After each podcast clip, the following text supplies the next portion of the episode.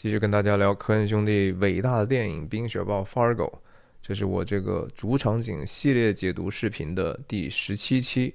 如果您第一次点进这个系列视频的话，容我安利几句。科恩兄弟的 Fargo 真的是一部非常经典非常精致的电影，它的里面的所有的场景和所有的台词所有的角色都经得起非常细致的推敲，然后它在里面赋予的这些含义意义隐秘的这些乐趣是非常多的。我这个系列解读视频呢也不是灌水，虽然好像一个场景就能讲几十分钟，但是恰恰真的是因为它有内容啊。这个电影大家不要忘记当年又得到了多大的一个荣誉啊！虽然我觉得它还是被低估了，但是这也是我做这个视频的这个最初的原动力。我真的觉得好东西应该拿出来不断的回顾，然后我们才能知道什么是好什么是善什么是美嘛，对不对？进入今天的场景解读。上一次讲到女主角 Margie 警长在一个脱衣舞俱乐部面谈了两个性工作者啊，得到了关于绑匪的更多的信息。整个场景非常的有喜感，特别是快结束的时候达到了高潮啊！这两个人的这个和大头娃娃这个跳动的头和他们重复的互相呼应的呀呀，简直是构成了史上最有最神秘的一个搞笑场景啊！镜头一转呢，重新建立时空，来到了湖边，两个绑匪囚禁 Jane 的这个地方。这个地方之前已经跟大家交代过啊，它是一个基本上与世隔绝的地方， Jane 就是再喊大大喊大叫也不会有人听到的，大家记住这个信息。那到了晚上之后，当然就说可以活动的东西就越来越少了，人就会觉得很无聊。我们听到了 Carl 的愤怒的诅咒声，这是一个脏话大全的场景，可能在科恩兄弟所有的作品里头也算是脏话最密集的一个场景。那别人都没有说话，只有 Carl 一个人用各种各样的 blasphemy 各种各样的和上帝有关的话哈，先丢几句狠话，什么 God damn it, Jesus Christ。 大家知道在圣经里头摩西的十诫里头其中有一条不可妄称神的名哈，这是人就是要做这样的事情的。那你想想摩西说的其他的那些条有多少人遵守了呢？不扯远了哈，我们就看看这个，首先看看这个镜头的 flow 哈，整个它是怎么接的。一个静止的 static shot， 一个静静止镜头拍 Gaear， 还比较算是一个中景广角吧，反正不是挺宽的一个镜头，静止的，然后就是运动的往上推的 dolly in 的镜头往上推。看我在使劲拍电视一边骂 Jean， 盲目的不说话的 Jean 也是往上推的镜头，往上推 Guyer， 往上推 Carl， 往上推 Guyer， 往上推 Jean。 基本上格式如果说我们给他们起个数字号的话，一、二、三、一、二、一、三，这样的一个格式哈。他们之间没有任何同框的机会啊，就首先说明他们三个人基本上也就是没有任何的联系啊，至少没有任何爱的联系。他们之间可能不但是说没有联系，可能还是有互相憎恨的东西在里头，对吧？大家也想象一下，这个最后 Carl 是怎么死的， Jane 又是怎么死的。那所以影片镜头的一开始建立的是 Gaear 的这样的一个凶神的掌权的这样的一个样子哈，穿的大棉裤哈，旁边都是空酒瓶子，眼睛还是那样的无神啊，这么一个帅哥啊，当人没有任何灵气的时候啊，再帅也没有用，就是一个魔鬼。大家想象到一个事儿没有，就是他为什么不抽烟呢，对吧？我之前说了，他是烟都不离口的呀，连那个上一场景的性工作者人家都说了，就是他是个 Marlboro man， 是万宝路男人，但是一直抽是一个 subconscious type of thing 啊，是一个下意识的这样的一个就需要一直抽烟的人呢、啊。因为啥？因为没有烟了嘛，很简单。但这个恰恰是很好的一个铺垫哈。我作为曾经有二十多年烟龄的一个人，我非常了解，就是说你烟瘾很大的时候，如果一个夜晚没有烟，是多么多么的难过。但是盖尔好像是还挺酷的哈。他一方面他还是他们的关系里头，他是这个老板嘛，Carl是做事儿的人。哎，咱们这儿没事儿干。打开电视，电视信号也不不行，这天线怎么搞的呀？对不对？给我修啊！卡尔是干活的，他无论是说搬搬走高速巡警的这个尸体也好，呃，把Jean从车上抱下来也好，都是他得干干事儿嘛。但是他同时他他真的不是一个很称职的人，干啥都干不好，对吧？连修个电视也修不好。大家想，但我给大家埋一个种子吧，就是后来这电视修好了没有？谁修好的？怎么修好的？其实电影里头都有交代啊。这电影好玩就好玩在于说，或者说高级在于说什么呢？很多电影学院的在教的时候就说 show not tell 啊，就是你要展示给观众看，你不要用人说的，不要解释这事儿，那不是就更能够让观众投资自己的注意力和感情了吗？和情绪了吗？科恩兄弟有时候他们不但是说不 tell 也不 show， 你知道很多电影大师可能都有这样的，慢慢他们就会觉得说呀，我还希望你们 pay more attention 啊！你像侯孝贤也是啊，那聂隐娘那就是直接跳，对不对？你中间发生了什么，你自己非得好好的去想，才能想到一些意义嘛。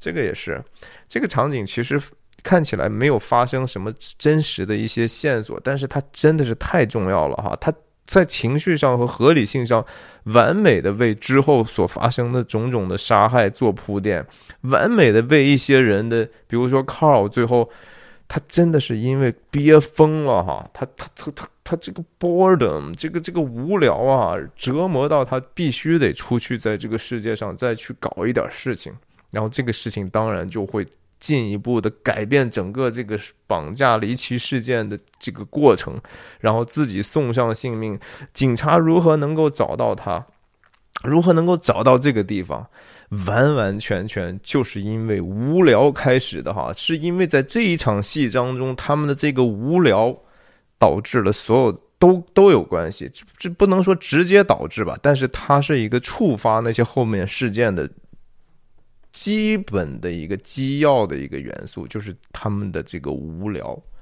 然后电视上偶尔也出现一些影像哈，这个影像后来大家也看到了，当我们再一次回到这个场景的时候呢，影片就已经要临近结尾了，到时候我们再回回回想，就是说在电视里现在演的这个肥皂剧这样的一个男女因为情感互撕的这样的一个狗血的东西啊，其实也大大的改变了这个故事的进程。我们说完这个简单的这个镜头分析哈、啊，当然还有一个可说的就是说，到底 Carl 在看谁啊？这是一个单人镜头接刚才说一二三一二一三的这样的一个。后面的神秘的逻辑哈，大家知道，就说电影有一个非常著名的叫克里肖夫效应，就是前人哈，好像应该是俄罗斯苏联人还是俄罗斯人，他们发现这个剪辑当中的一个有趣的现象，就是把一个面无表情的男人的镜头后面接不同的东西，然后再切回来这个面无表情的人男人的镜头的时候呢。中间这个放什么就会直接改变整个这三个镜头所能呈现的意义嘛。那个实验最后就用了这个一碗饭，好像是一碗粥，然后大家看男人周男人，我们就觉得啊，这男人想吃饭了，他饿了。如果中间放了一个死去的婴儿，那就是男人看的这个婴儿无比的悲痛，尽管他面无表情，但是观众解读出来这个东西是悲痛的，他心里头无比的失望和悲痛。然后中间如果放一个穿着稍微比较性感的一个女性，那这个男人就看起来就是很色眯眯的啊，就是一色魔，他心怀恶意或者是心怀某种欲望至少。这是剪辑的这个魔术的最基本的在我们底层心理上活动的一个方法哈。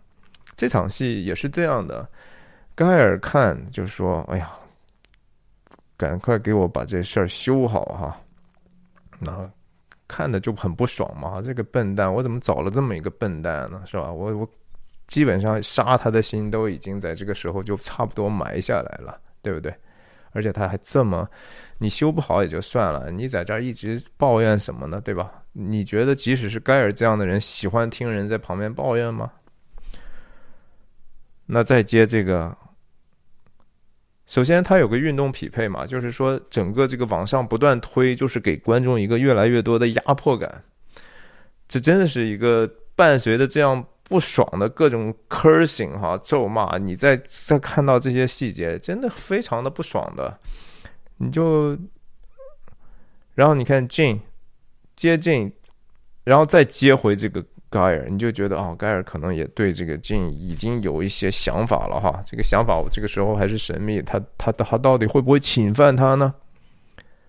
还是说他在这个时候其实已经微妙的让观众知道，就说盖尔的优先级是什么哈？他盯的是那个电视，他盯的是那个肥皂剧啊，他盯的是那个混乱的那个。呃，用 Carl 的话 ，shit box 啊，这个破玩意儿、破盒子里头的这些，其实毫无营养的东西。可是，但是他他还是在切到特写的时候，盖尔的这样的一个表情，无你不知道他在想什么。然后你再接 Jean， 这两个人都是好像都是有灵气的活人哈，最终是有生命的呀。那下一次回来的时候呢，对不对？这是Jean在Jean在荧幕上，不管这个演员是不是Jean啊，这是Jean这个角色在荧幕上最最终的一个最后的一口气啊，在这口气之后，下次回来的时候，他已经在地上了嘛。当然还有一些好玩的细节了，就是你看看这个，在Jean的这个旁边哈、啊，这是一个烤箱，烤箱呢。盖子是打开的，里面的那个螺丝是红的哈，至少就是说这个绑匪看起来还是照顾了一下这个 Jean 的呃感受啊，因为 Jean 实在穿的太少了，在家里头打着毛衣就被被绑走了，这是大冬天的 far 在北达科他或者是明尼苏达这样的地方，呃很难以想象的哈。那我们再简单的看一下这个 Carl 的这个骂人的话哈，他这个真的是骂人大全，说了不知道多少个 F word， 叫 plug me plug me in man， 就不给我接上哈，给我接上吧 ，give me a F signal 啊，给给他们我一信号行吗？然后你看这句话哈。Plug me in the ozone 啊 ，ozone 是臭氧层啊。这这台词写的真是挺有意思的。他就用这样小小的一个细节，你看起来如果仔细想的话，怎么可能呢？对吧？这不是有一点点做作吗？为什么他显得不做作？真的是因为前面已经铺陈过，卡尔这个人是多么一个看起来好像还挺小知识分子的样子啊，好像什么都懂点儿，对吧？进双子层呢，还要说你知道美西地方最最高的建筑是哪一个吗？第二高的是谁呀、啊？是吧？然后后面去这个听音乐会也是好像能挑那些还还挺靠谱的，对吧？挑了一个其实 Jose Feliciano， 呃，确实是很好的音乐家。我我我前一段时间去。去出去玩的时候，我还看见路边的牌子上还有 Jose Feliciano 的广告呢，在这个 Palm Spring， 人家真的是真的是还在红的一个盲人歌手，给我接到臭氧层去啊！他他还真的知道这个这个广播的这个电波跟臭氧是有关系的，但是太逗了 ，Plug me in the ozone baby， Come on, come on， 然后最后是连的四个 F word 哈，这个四个 F word 的剪辑哈，是跟着他这个拍打的声音剪辑是非常有节律的，啪啪啪 F， 啪啪 F， 啪啪啪 F， 啪啪啪 F， 哇，那个史蒂夫·布西密和 Samuel Jackson 哈，这么几个演员，他们在这个科恩兄弟啊、呃、塔伦蒂诺啊这些人的这个语言暴力。很丰满的这些作品里头，刚好就历史给他们这样的一个机会，他们真的是在这个屏幕上可能爆粗口爆的最多的几个演员了吧，也是他们的一个标志了。Again， 最后在排这个盒子的时候，这还是那个狗血剧的东西啊。最后当然就进入这个特写的雪花的这个没信号的这种混乱当中去了，是吧？然后镜头一转呢。还是在电视的特写上，突然之间，哎，有了信号了，然后整个的那个 Carl 的这个咒骂声也停止了，然后感觉是一个昆虫世界哈，昆虫版的动物世界，然后这个屏幕上这个解说的这个男生旁白的非常非常 calming 啊，非常的。沉缓，就和赵忠祥似的，听起来很舒服的。这个 The bark beetle carries a worm to its nest， 啊，就是这个小甲虫哈、啊，带着这个虫子就回了它的窝，然后在那里，它要给它什么年轻的下一代哺育他们六个月，然后一切到了春天的时候，那个卵孵化了。然后整个的生命的周期又重新开始了，嗯，就是就是非常赵忠祥，你知道。但是就是这是一个当然是很巧妙的一个蒙太奇的设计哈，你第一次看的时候，你绝对不不会意识到，就是说啊，这个其实时空已经在这样的一个情况下变了。我们看到这个，这是在 Margie 和 Norm 的这个卧室当中去。我们想一想这两场戏的这种。隐秘的联系啊，看起来表面上是一个以电视为连接的，但实际上啊，连接他们的信息呢，其实恰恰是无聊，是因为人需要自己的思想、自己的注意力被一些东西占用，以至于我们不会觉得特别痛苦。这不是真实的吗？在过去的时候是电视，对吧？我们很被动的接受这样的信息，现在手机嘛，还是不停的在寻找。你觉得你在主动的寻找吗？其实也是被动的哈。我们所做的无非就是说，在想办法和这个无聊在作战。你觉得好像有时候找很多借口，你说我在学习呢，我在获得一些新的东西呢，不是哈、啊，那些推荐的算法什么的，你只是被。所有的这些流水线设计，然后成为它的一个终端的消费者，你觉得你在选择，其实因为别人就已经给你选择过了。这是一个好像很悲哀的事情啊。其实关于无聊，Carl最终其实是因为无聊，后面的一个很重要的场景，一个扫雪的大爷，对不对？他报过警，他说我在酒吧听见谁谁谁跟我说他在那个湖边就闷得不行，快疯了，所以他找我来，我说这个可能也没什么事儿。那个场景很多人也觉得说这个什么意思啊，有没有什么必要？那个场景也非常非常必要，然后和刚才讲的这这个场景是是直接是有关系的哈。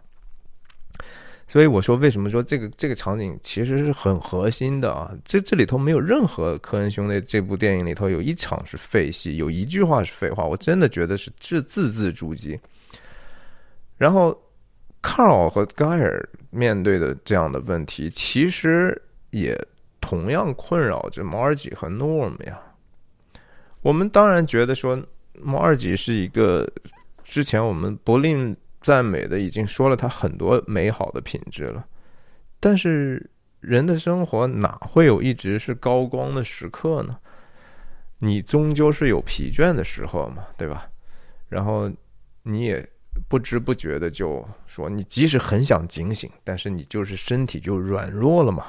你看这个 Norm 已经睡着了，然后 Margie 看的这个一方面这个屏幕上的这个拉瓦这些说给他喂养他的下一代，然后生命要重新要开始了，也是跟他怀有身孕有直接的关系嘛。这个世界是这样的呀。如果说你仔细想一下，那人生岂不是真的毫无意义？和你和虫子有你和虫节有什么区别？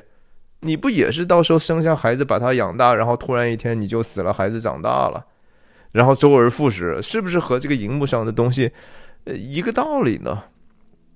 可是就是不一样嘛，因为我们是有灵的活人呐、啊，我们在追求这样的一个意义，我们在这个无聊当中还是试图去，你是到底被无聊驱动到一个作恶的去呢，还是因为无聊？我其实有时候其实劝诫我应该休息，是吧？我应该去保持一个，我就我就忍受这样的无聊，甚至你要有耐心嘛。无聊的时候，很多时候考验的是人的耐心。Carl是经不起这样耐心的考验的。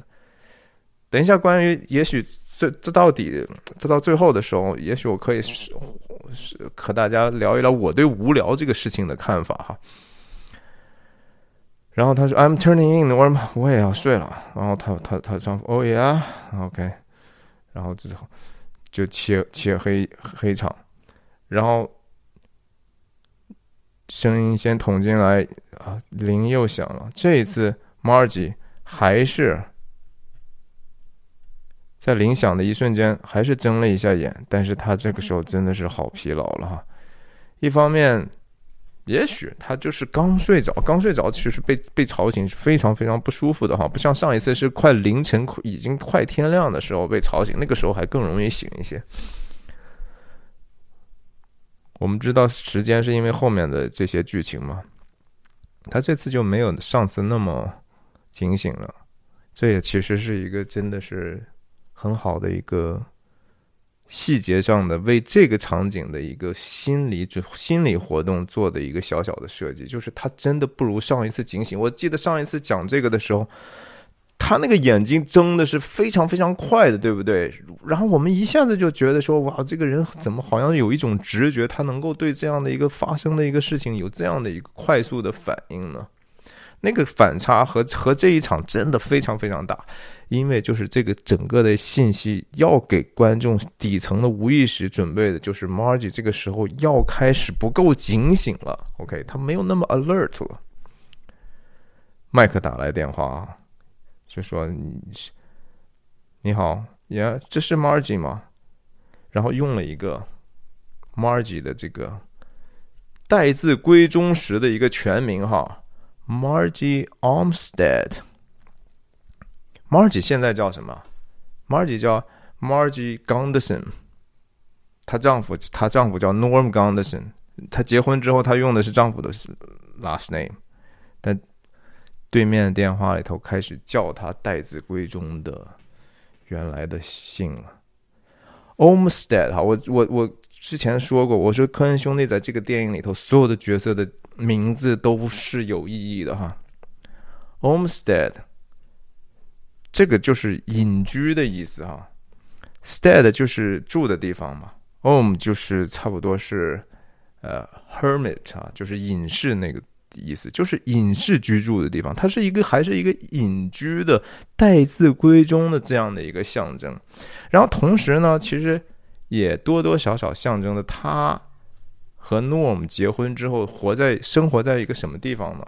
一个小趟哈，一个小城小镇上呀，这个叫 Brainerd 哈，我我我之前跟大家分享穿过那个脑梗镇，哎，那地方能和人家双子城比吗？比不了，人口繁荣程度各种各样，那边的活动你这啥都没有。用中国人的话，你鸟不拉屎的一个破地方，你在这当个警长又怎么样？你就是一个在隐居的状态哈。我们接着往下看。呀，谁啊 ？This this is Mike Yanagita。我们第一次听到了这个名字。你看他，当他听到这个 Mike Yanagita 的时候 ，Margie 从一个躺平的状态啊，突然之间，哇，他的。肯定是有非常非常深的一个印象哈、啊，这个里头其实我们后面会提到，他和麦克的关系可不是一般的关系啊。你要仔细看他的这个表演，一方面他起来之后是表现就是说我哇这个他真的一下就醒过来了哈，另一方面从画面上啊有一种设计是说这个时候他要背过自己的丈夫去了，他要背着自己的丈夫说话了。这是一个人的可能的存在的潜意识，就是呀，这个事情我不是特别想让我老公知道，说实话。然后他说 Well yeah 怎么能不记，当然我记得你了呀。然后他说你现在怎么样，但他大家看他一共在这个场景里头问两次问安问候这个麦克啊，但是这个前后搭的这个话不一样，所以那个意义很不一样。How are you doing? 然后他马上 How are you doing? What time is it? 你怎么样？这现在几点了？这个时候他还警醒着呢，你知道吗？虽然他刚醒来，但是他心里头有个弦儿，就是你知道，在美国你这么晚打电话，你得是什么急的事儿，什么样的关系打这样的电话呢？对吧？这不是一个很正常的事情啊。Margie 首先说哦，这挺有意思，这他给我打电话，但是哎你怎么样？但是突然想起来说不对呀，你这么晚给我打电话，你有没有搞错啊？对吧 ？What time is it？ 这是一个很很隐晦的对对方的一种一种一种社会社交上的一种质疑哈，就是怎么搞的嘛，对吧？这个时候打电话，对方当然就是哦，咦，十点四十五了。然后看看麦克这句话啊，真的很有意思啊！你大家大家仔细想，哦，这么晚了，十点四十五了。I hope I didn't wake you 啊。其实这是一个我觉得双关的句子哈。我一方面当然说，其实我明明把你吵醒了哈，然后但是我说我。我希望你不要醒啊，你就梦游着吧，你就不要那么清醒的，因为你不清醒我才有有机可乘嘛，对不对？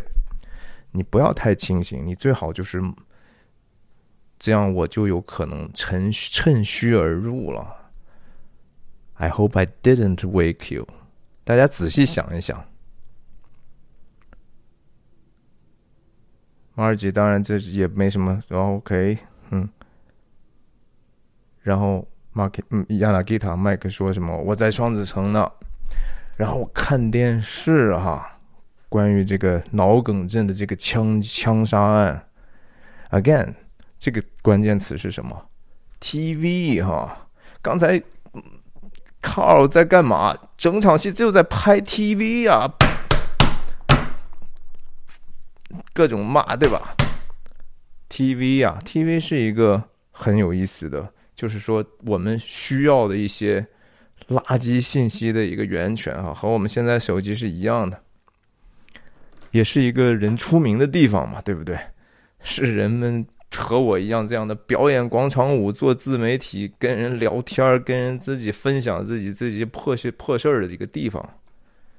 Margie 在电视上。这个事情被 Yanagita 看到了 I saw you on the news 我在新闻里头看到你了呀，然后这个时候哈、啊，真正开始这个对 Margie 的这个注意力的挣扎就争夺哈、啊，这个连她老公的昏睡当中再一次二次她的胳膊伸过来，当然也表现他们的这个恩爱了，然后突出他这个手上的戒指哈，他们这个你毕竟还是在这个 wedlock 里头，你是在这个婚婚姻的承诺当中的 OK 这个这个过来的时候，其实是一个对观众的也也是一个暗示和提醒哈。然后呢继续再讲，就说其实他是用一个很荣耀化的给一个现在看似在隐居当中的老同学提醒你，就说啊，这个世界到处都是出名的机会啊，是一个你可以活得很光鲜，你为什么要继续在隐居呢？对不对？我在双子城呢，我在这儿看到你了，你在花花世界的新闻上出现了。这个东西对长期在这个脑梗症生活的人有没有一个心理上的影响？你突然一个老同学，你住在乡下，然后突然一个大城市的老同学，热情的其实是向你发出一个世界的呼唤哈、啊，来吧，大城市多好呀！我们这儿花花世界应有尽有，你在这儿可以想有什么有什么的，对不对？然后他说 I can't believe it， 我不我不能相信在电视新闻上看到你啊呀，那真真的是 Margie 呀、啊。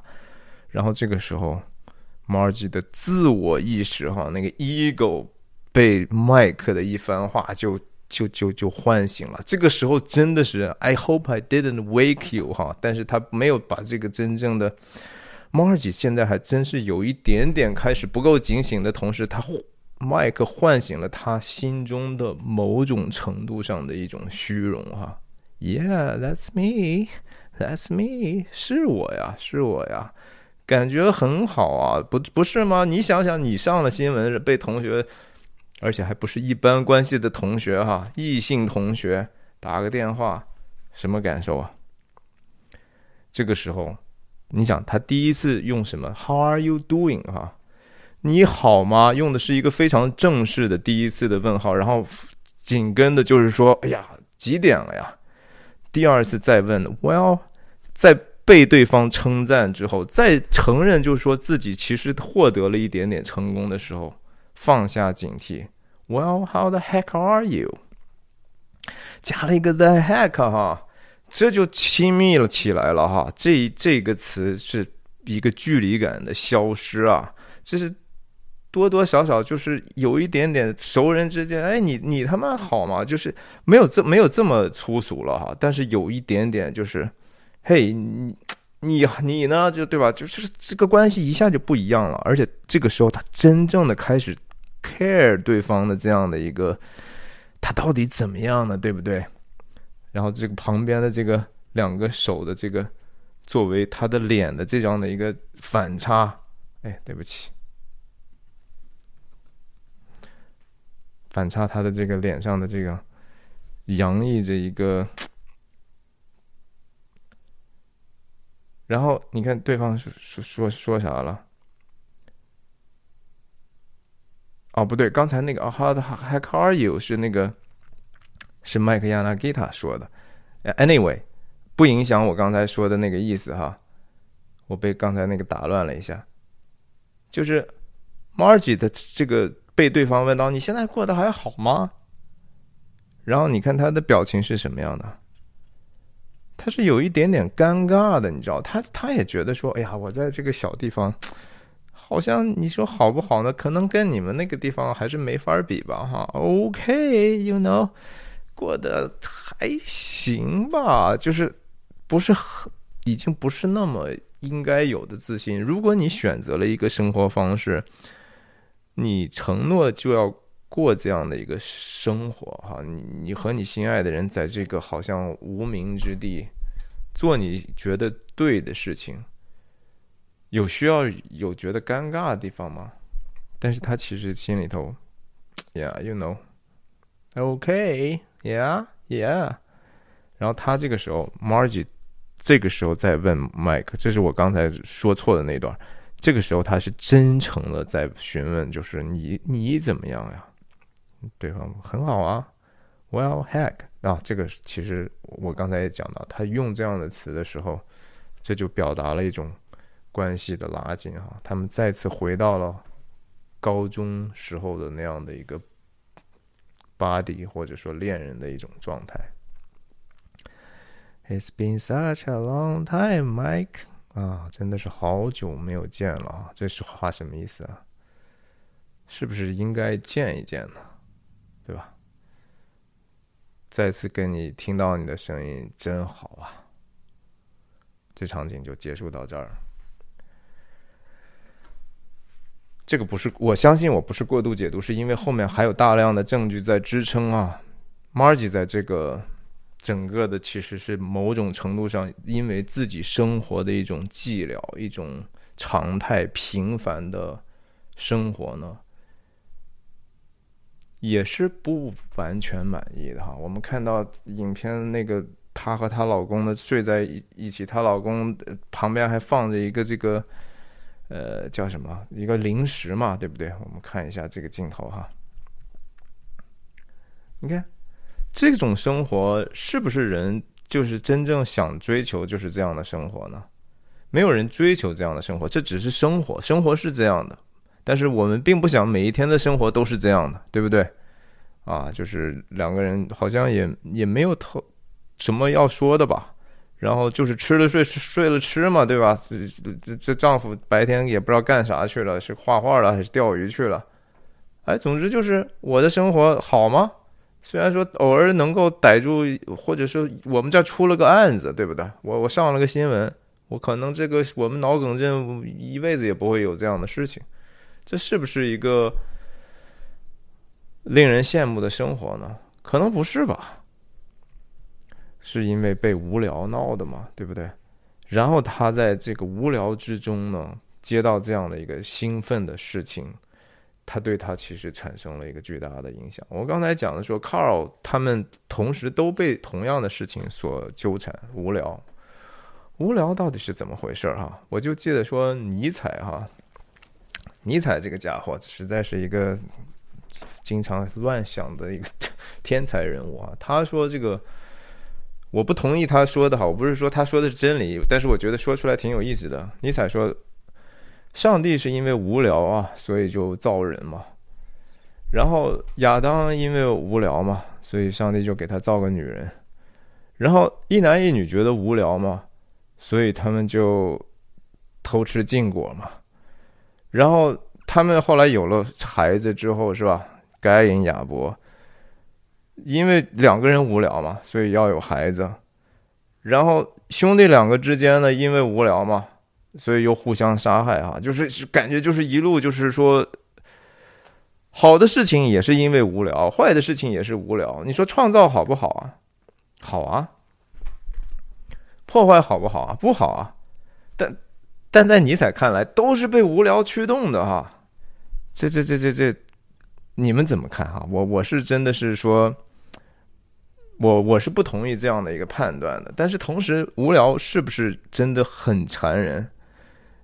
另外的一个一个神学家、哲学家 Kierkegaard 哈，也也也说过，就是说，他认为这个无聊是罪的一个根源哈。我也是一下子想不太清楚，但是，哎呀，这个这个细思极恐的一个事情。哎，总之就是说，我觉得这场戏啊，基本上就讲一个念头啊，在 Margie 心里头开始植根了。要不要发芽？这个芽要发多大哈？不知道。而且在演到这个的时候，不但说 Margie 没有察觉到这样的一个可能的危险的种子在心中，观众也不会察觉到的哈。这是我想解读这个影片最大的一个动力，其实是关于这个问题，关于他和 Mike Yanagita 以及这个他们之间关系，以及 Margie 内心的这种状态，对他是不是能够破这个案子把坏人抓到是有直接关联的哈。这个坑得挖多深哈，我我现在觉得已经挖得够深了哈。这个这个东西得圆成多圆啊，这就看我以下怎么聊了哈。现在差不多我们影片已经进行到一半了。接着往下来吧，我相信三十集应该搞定了。谢谢您的关注，再见。